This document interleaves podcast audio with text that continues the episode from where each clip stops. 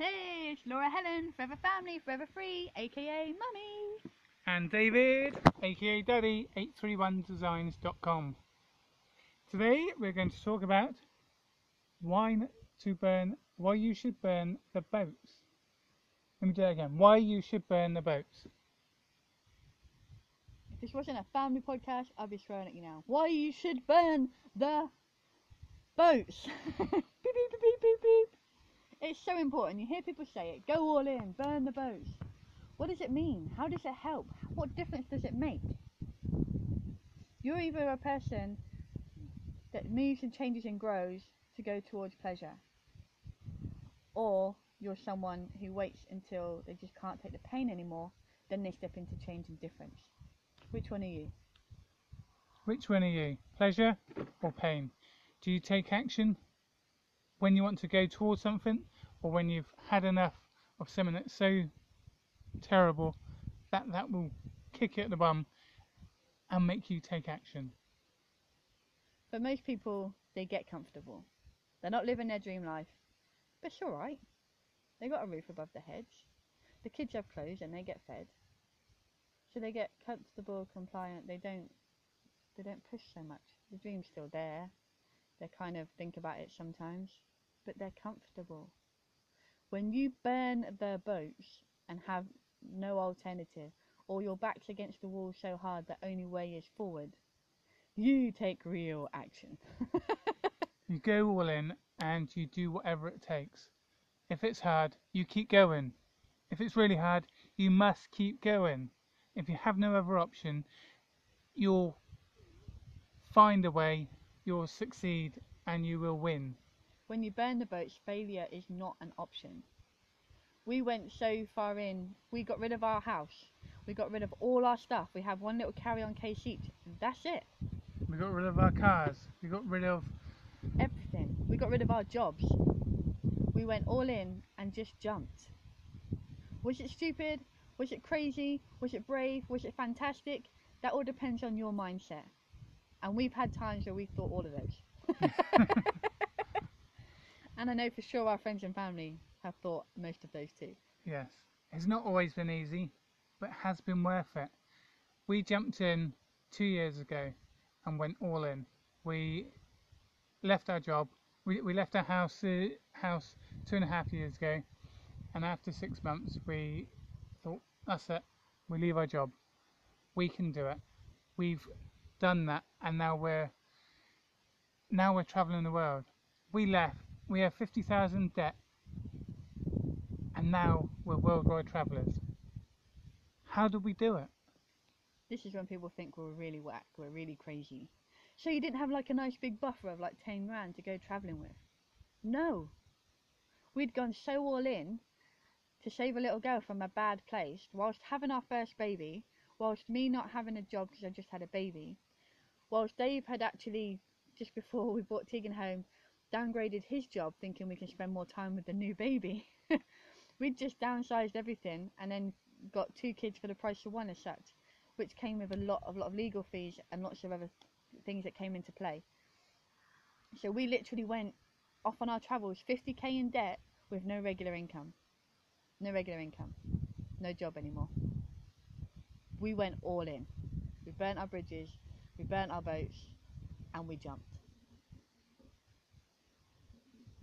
When you jump like that, do you think there's another way? People say, what do you do now if you fail? And I'm like, we can't. What, there, what is failing? There is no other option. We keep pushing forwards, which is what gives us the creative ideas, what gives us the momentum to get up at five o'clock in the morning, which gives us the why to keep going till one o'clock in the morning and keep working and working and working. We work in the evening so we can spend our days with our children. Occasionally we'll work in the day if we have a tight deadline, and then the other parent will go off with the kids and do something fun. So our kids always have us, but we're always there for our kids, and we're always working in the evening to the max. We're not lucky. We've created this life. We have worked our bums off. We have got so creative. We work with so many different time zones. sometimes we have to kind of rotor it where one of us gets up with the kids because the other one has stayed up till two, three, four in the morning because we have calls in the U S, the U K, Singapore. Like, we are worldwide now.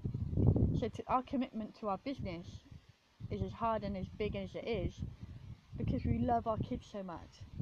Yeah. Why do we leave with fifty K in our pocket? fifty K debt in our... fifty K in debt. fifty K in debt. Because we had no choice. Where we were staying was costing us more. We was... Living above our means. Living above our means, and we had to find the way. And we found Airbnb, and we could live towards London for much cheaper than where we was in our place in Cornwall. We didn't have an extravagant house. We didn't have luxury T Vs and flash cars on lease. We didn't have any T Vs. We... We weren't... When we say we gave it up, we couldn't afford our means. It's not that we're really terrible with our money. Don't get me wrong, we've grown a lot with our money since. But we weren't terrible people with our money. To win uh, adoption the way we did it was very backwards and very kind of messy legally. So our legal fees, as well as having to upsize our house and of course have two kids, they're never cheap, it just threw us completely off balance. David's income wasn't covering, our legal fees was costing more than all our household bills put together. We didn't have T V license, we, we never went out to restaurants and fancy places, we literally lived at a budgeted style and our outgoing was still so much higher than our income. And I was hustling at home. I was buying things on Amazon, selling them on eBay, so buying things on eBay, selling on Amazon. We were doing all these crazy things, finding out the best deals for the Prime members, selling it to people on eBay.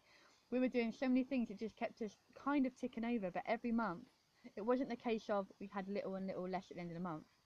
We had less than what we needed each month. We were getting deeper and deeper and deeper into debt. We'd begged, stealed and borrowed from everywhere because our why was so big and so strong that we wasn't going to let money not save a child. How could a child not be in safe care where she's so loved and thriving because of this thing called money? These bits of paper that people are so addicted to should not decide whether a kid is safe or not. So because we felt so strongly about that, we did completely kind of mess up our finances. But we won and we did it. And, and then we, we had to get out of the hole. We had to get ourselves out of this hole, and we found a way. And moving from Cornwall to London saved us over three hundred pounds a month, which was awesome. And then we... You carried on working there for a while. Carried on working. And then we had to find another way because we was losing time. We was working so hard in the morning, so hard at night. We was running out of time. We was having clients come in and London was starting to get expensive. That's when we found Spain. A villa in Spain for six hundred a month, including all bills. We decided to jump on a plane, leave my job, have an extra forty-five, fifty hours a week to work on our business, to work on us, which gives us that extra income. And from that point, two years ago, we've never looked back. We've never looked back, and we've almost made it all back. I can't say we're perfectly clear yet, but we've almost made it all back, and the future is so much brighter. And monthly, we have stuff left over. Ah! And it's working for us. Would we do it again? Definitely. Yeah, people are like, oh, if you had to redo it, if you had to redo it. Yeah, absolutely. I don't think there's... Maybe the only thing I would change is maybe going to Spain sooner. Because when we went to London, we went to network and expand our business. And within the first thirty days, we did something like thirty-four events or something insane. So we proper went out there, we networked. We really got ourselves out there as the known go-to experts. But then London just became so overwhelmingly busy, so much going on. Even just a simple trip somewhere where we used to Cornwall, and to see like advertising, it just fills your head. Yeah, it just flashing sort of on every billboard, every magazine, every it new, just was new station. Walking to a train or on a bus or walking down the street, there's so many different adverts. So much overwhelm. Buy this, do this, have this. So we were like, okay, we need to just go somewhere, get clear, get back to us, because we were kind of getting lost in all the hustle and entrepreneurship and networking and all this stuff. We're like, okay, We've done that. People know who we are. Let's go and get focused on us and what we do. And um, it even took a bit for us to jump. I was really like, come on, let's do this. And they're like, but right now I have a regular income, because we moved to London and cut down our expenses, and Dave's salary actually went up quite a bit because obviously it's central London. So it was working out okay, but we weren't getting our business done. We were, we were you know, his boss was living his dream instead of yeah. us working for ours. So even you needed a bit of a push. Yeah, and so the travel was taking so much time from us. So by the time I got home, it was at seven, half seven, having anything to eat, starting on our business nine o'clock. I've then got to be up at six o'clock next morning. We was losing so much time from actually working on our business. We were sort of not getting this work done. And he wasn't seeing the kids at all. I wasn't seeing the kids at all. That's what sold it to him. When I said Spain, I'm like, even if you have to work, you know, eight hours a day on our business, the kids will be there. You'll see their kids. You can choose which eight hours they are. One of us can get up a bit earlier, one of us can go to bed a bit later. So we're both there all day. Just yeah. one does the breakfast shift and one of us stays up a bit later. So that's what... That's what pushed it for us. I'm not seeing the kids. Our kids are still young. We want to enjoy them while they're young. How long does that last? We're all about family and making family important again. And parents, you can be the most outstanding parent in the world. Don't leave it until it's too late. You have to do it now. They're growing up. Every while you're listening to this, they're now twelve minutes older than they were when you started this. Don't make this twelve minutes have been for nothing. Make more time for your kids. If you drive, if you can't do it for yourself, do it for them. It's a proven fact people will do more for others than they do for themselves. And when it comes to our kids, speaking as a parent, there's probably nothing I wouldn't do for my kids. No, if someone absolutely. had a gun to my kid's head and said, do this, I'd do it so fast. I'd be in that burning building. It doesn't matter what it takes. For my kids, I was going to say I'd walk through fire, but we literally all walked on fire together. And that was for fun. That's just what we do on the weekends. So if you can't do it for you, do it for your kids. Spend more time with them while you can. Once they're grown up and gone, then what? What will they remember? We, the, the odd weekend? We have no, we had no other option. We didn't have a house that we just rented out. We got rid of it. We didn't have a house that we could just go back to, or the cars that was in storage, or all our furniture. We gave it all up. We left. We burnt the bridges. We done it. The boats are gone. And it made it happen. And made it happen. There's no other option. Failure just isn't an option now, because I, I literally people ask you that. So what would happen if you fail? And it's like, fail at, at what? Like fail at life? You can't.